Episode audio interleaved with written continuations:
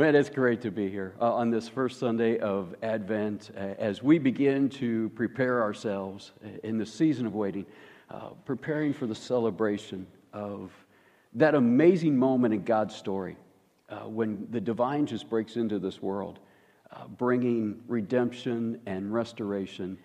And, and, as we think about that story and uh, all the people that were involved in, in this story, I think it challenges us to ask the question are we a part of that continuing story of God? Because the story goes on, it, it, continues to play out. This great work of, of grace and redemption and restoration. And we are all called, invited uh, to be a part of that. Are we a part of God's continuing story? Uh, there are some people that are uh, mechanically inclined. I am not one of those people. Uh, I know better than to even try and take anything apart because I know it's not going to end well. I, I'm just, I'm an idiot when it comes to that stuff. I admit it. I know it. If I take something apart and I go to put it back together, I guarantee you there is going to be some piece, there is going to be some part that's going to be left over. And I have absolutely no clue where it goes. And I want to convince myself that it's just some extraneous extra part that isn't really necessary to the operation of the thing. But genuinely, uh, I, I, I have no clue, and I wish it were just an extra part. But I'll tell you what, most of the time I find out it's not. It's significant, it's important, and it has a role to play. And you know, that's how it is in God's kingdom. That's how it is in God's story. There are no insignificant or extraneous pieces or people. We all have a purpose, we all have a role to play. We can all be a significant part of God's story if we choose to be. And I'm reminded of that when I, think about Joseph. This ordinary working class guy that somehow becomes a part of this amazing story of Christmas. And I want to bring your attention to the Gospel of Matthew in chapter 1. Matthew chapter 1 and verse 18.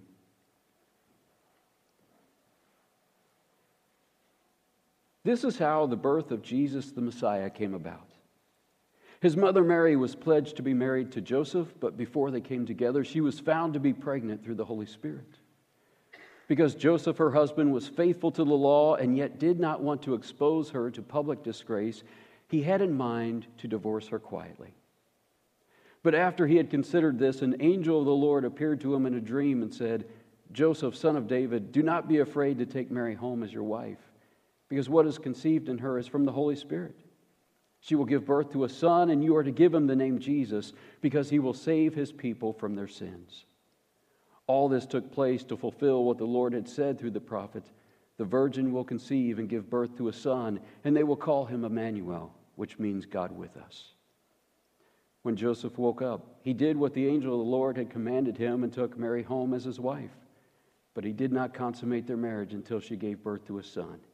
He gave him the name Jesus. I think sometimes Joseph is the, the overlooked character in the Christmas story.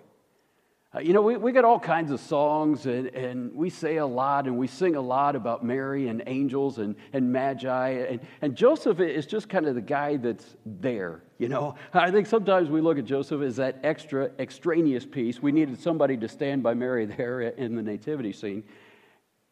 And that's not really fair because he's a significant part of the story.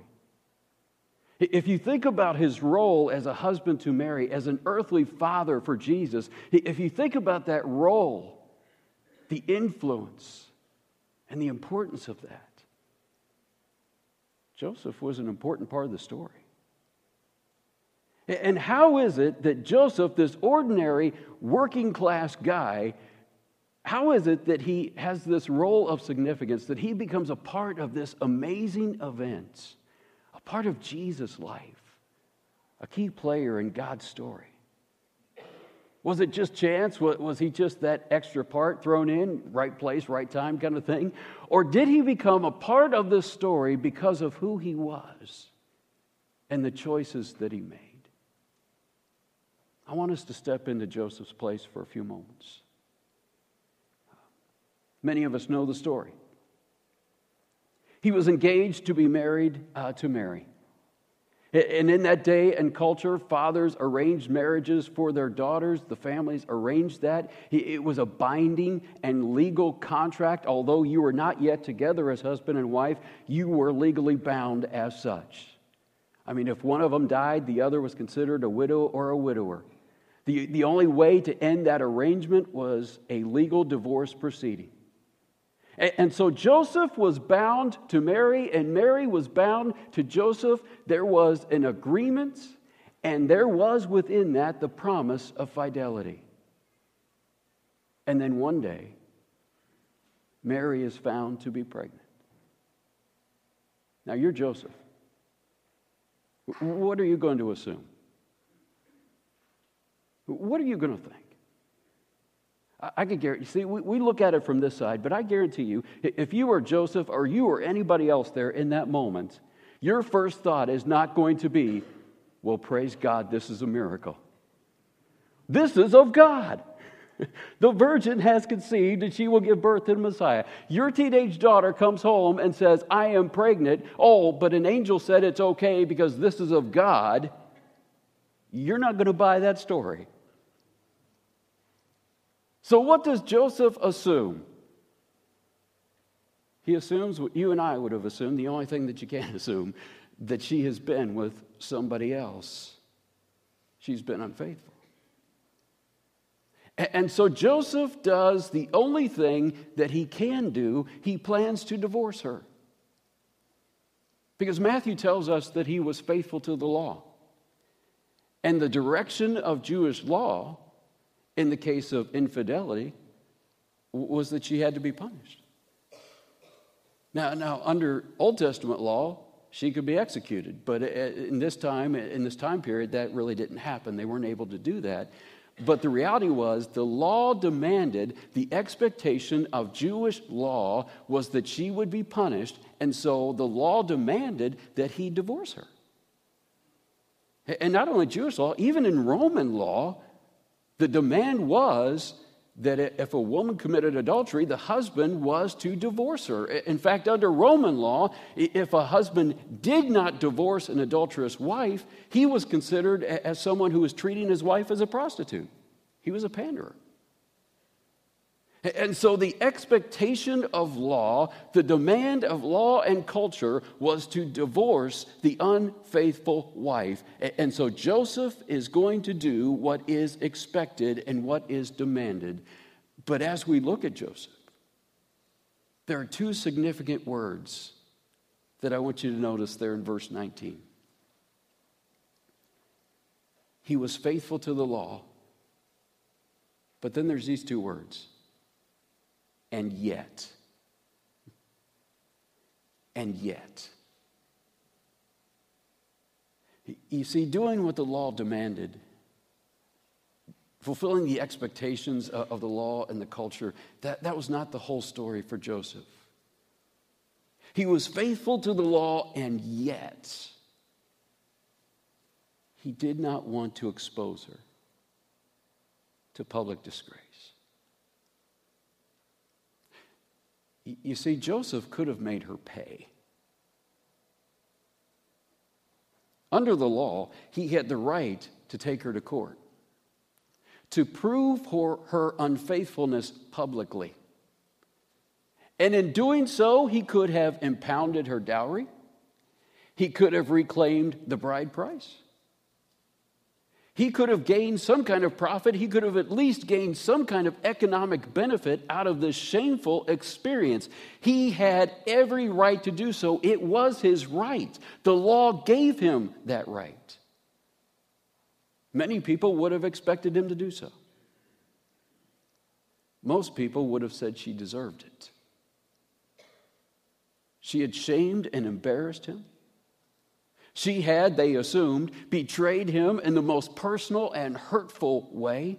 She had brought disgrace and dishonor on him and his family, who had arranged a marriage apparently with someone who was obviously of low character. It was an embarrassment for everybody. She had brought shame on them all. It was his right, it was expected, Many people thought she deserved it. He could have made her pay. He could have at least walked away with some benefits. And yet, he did not want to expose her to public disgrace. What she faced was bad enough already in Joseph's mind. Her unfaithfulness essentially assured that she would not ever be able to get married. And that was a dreadful prospect in that time. In a male dominated culture when women were completely and totally economically dependent upon men, for her to have no chance of getting married, that was a horrible fate. And Joseph saw absolutely no reason, and he had absolutely no desire to punish her or disgrace her anymore. And so he chose to simply give her a certificate of divorce in front of two or three witnesses. And in so doing, he released all claim, all possibility of reimbursement, all possibility uh, of economic benefit or profit out of this deal. Joseph had rights, but he chose the way of mercy. He had rights, but he chose the way of mercy. But before he can even divorce her quietly, an angel comes and tells him not to be afraid to take Mary as his wife, that this truly is a miraculous work of God, that she will give birth to the Messiah. Well, there's good news, right? Good news, end of story, all's well that ends well. Everything is good for Joseph now, right? Well, n- not really.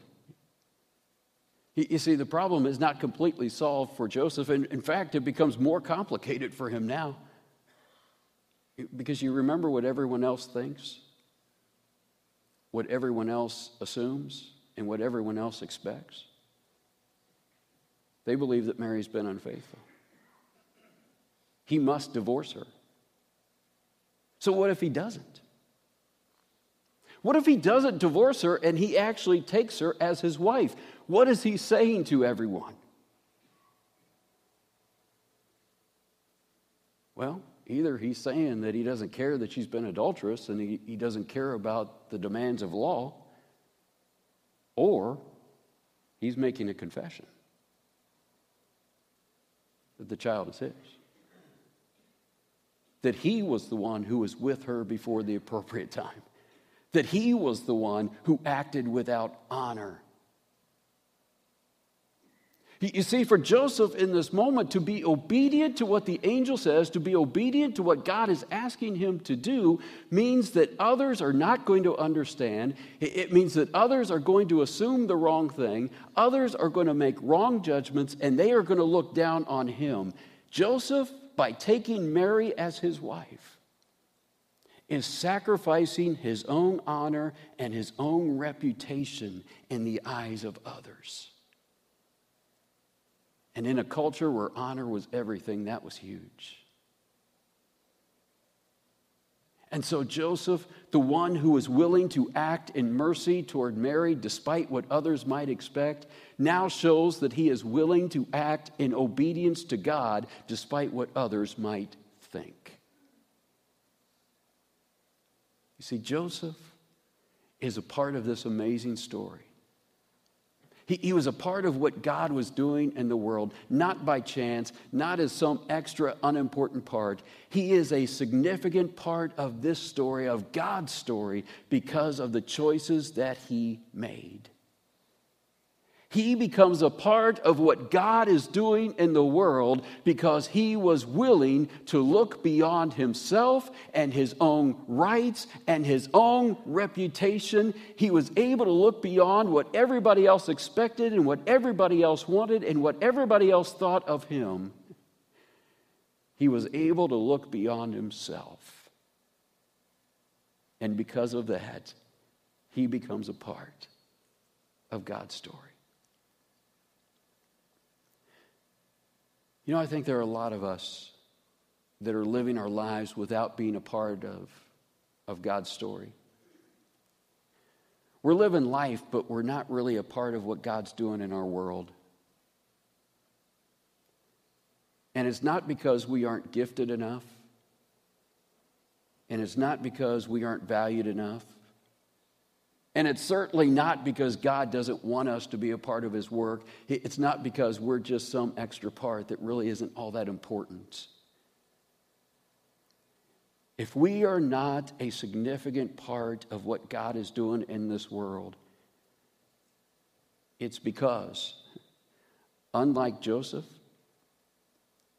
we can't get over ourselves. That's it. If we are not a significant part of what God is doing in this world, it is because we cannot get beyond ourselves. You know, we, we've all been wronged, betrayed, and mistreated like Joseph thought he had. But how many times, rather than seizing those moments as a, an opportunity to be an expression of the mercy and the love and the forgiveness of God.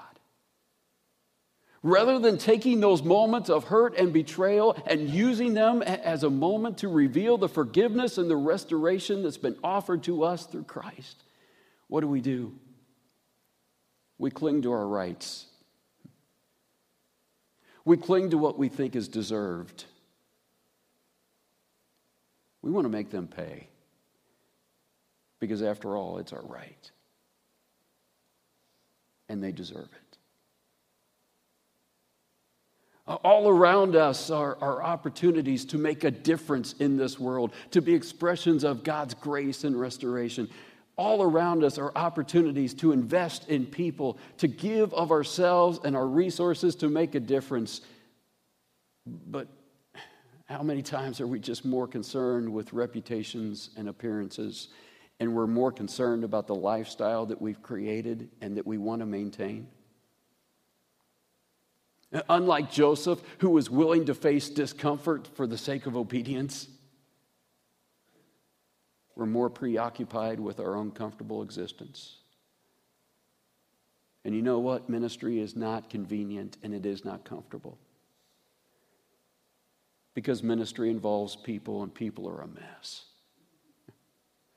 People are just a mess. And it's not always going to be easy. It's not always going to be comfortable.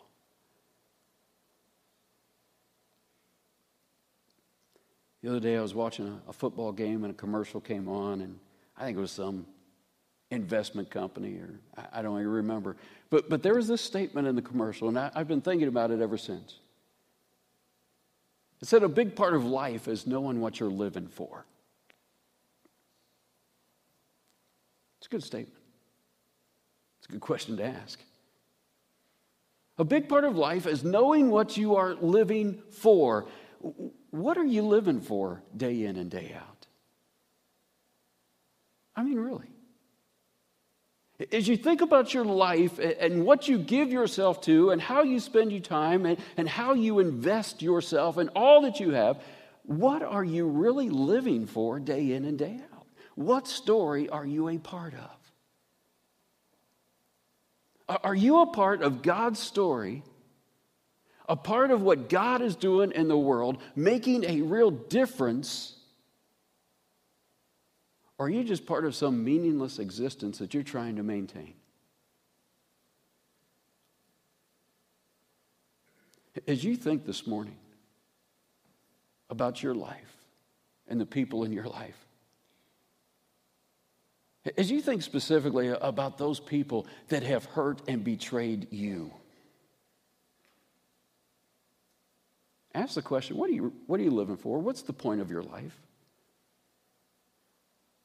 I mean, really, is the point of your life just to somehow make them pay and get what you think you deserve and give them what you think they deserve?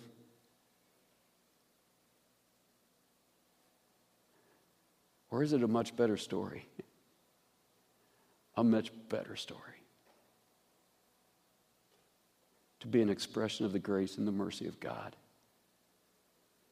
to someone who needs it just as much as we need it? What's the point of your life?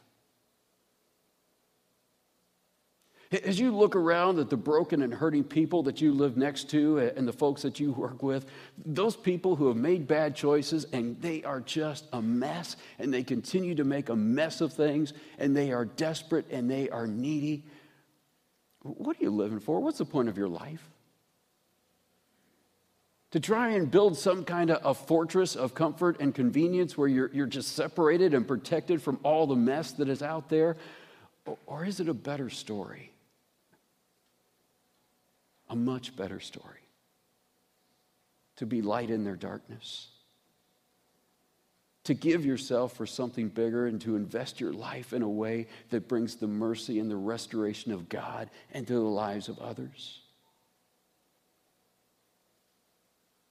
You see, Joseph became a part of a bigger story, God's story, because he got over himself. He was willing to stand out as an expression of mercy in a world where mercy was not expected.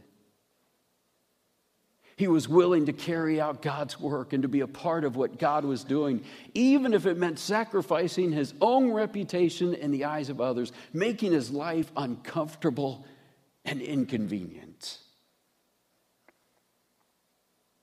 And through this Advent season, I hope that you'll ask the question again what am I really living for? What story am I really writing? As I interact in the lives of people, as I give of myself and my time, what am I really living for? What story am I really a part of? And I pray that your eyes will be open to all the ways that God is working around you. And I pray that you'll be challenged like never before to get over yourself and become a part of a bigger and much better story. Can I pray with you this morning?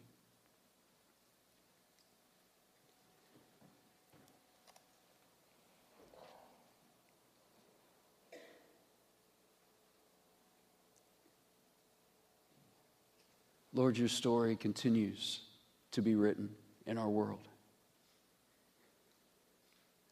You broke into this place bringing mercy and grace and restoration, and that continues to work its way out as you build your kingdom. And Lord, you have invited us to be a part of that work, to be a part of a, a bigger and much better story. But Lord, we just have to confess that sometimes we settle for so much less.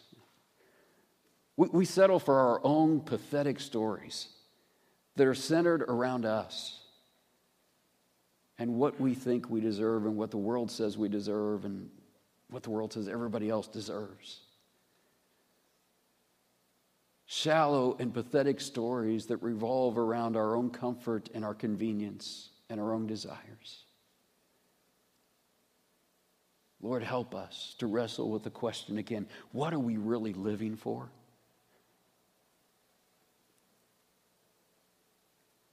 And by your grace, may we come to that place where we just truly die to self again. And we offer ourselves as a part of your story. Where we allow ourselves to become expressions of your mercy and your reconciliation, your restoration. Lord, thank you. Thank you for the invitation to be a part of your work. Thank you for the grace that makes it possible. And now we pray. Help us. Help us to become a part of it. We want to live a better story.